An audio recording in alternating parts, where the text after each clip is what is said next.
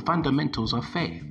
The Word of God declares that we have to fight the good fight of faith, earnestly contend for the faith, that we live by faith, that we ask in faith whatever we believe in God for.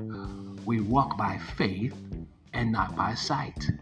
Word of God tells us that our faith is more precious than gold, beloved. The Word of God tells us in the book of Hebrews, chapter 11, verse 6, the scripture says, Without faith it is impossible to please God, for he that comes to God must believe that he is, and that he is a rewarder of them that diligently seek him. You see that? The Word of God admonishes us and commands us to keep the faith.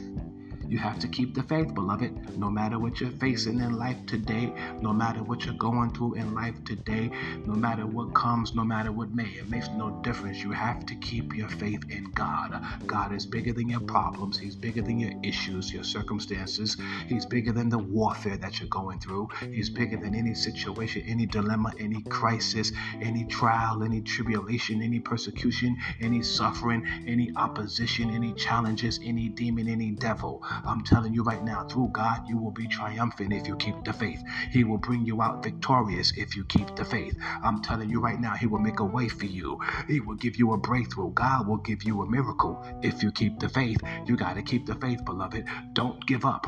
Don't throw in the towel. I'm telling you right now, keep the faith. Keep the faith. Keep the faith. Victory is promised if you keep the faith. Beloved, we're in a time of apostasy. This is that, the great falling away, and many are giving up the faith.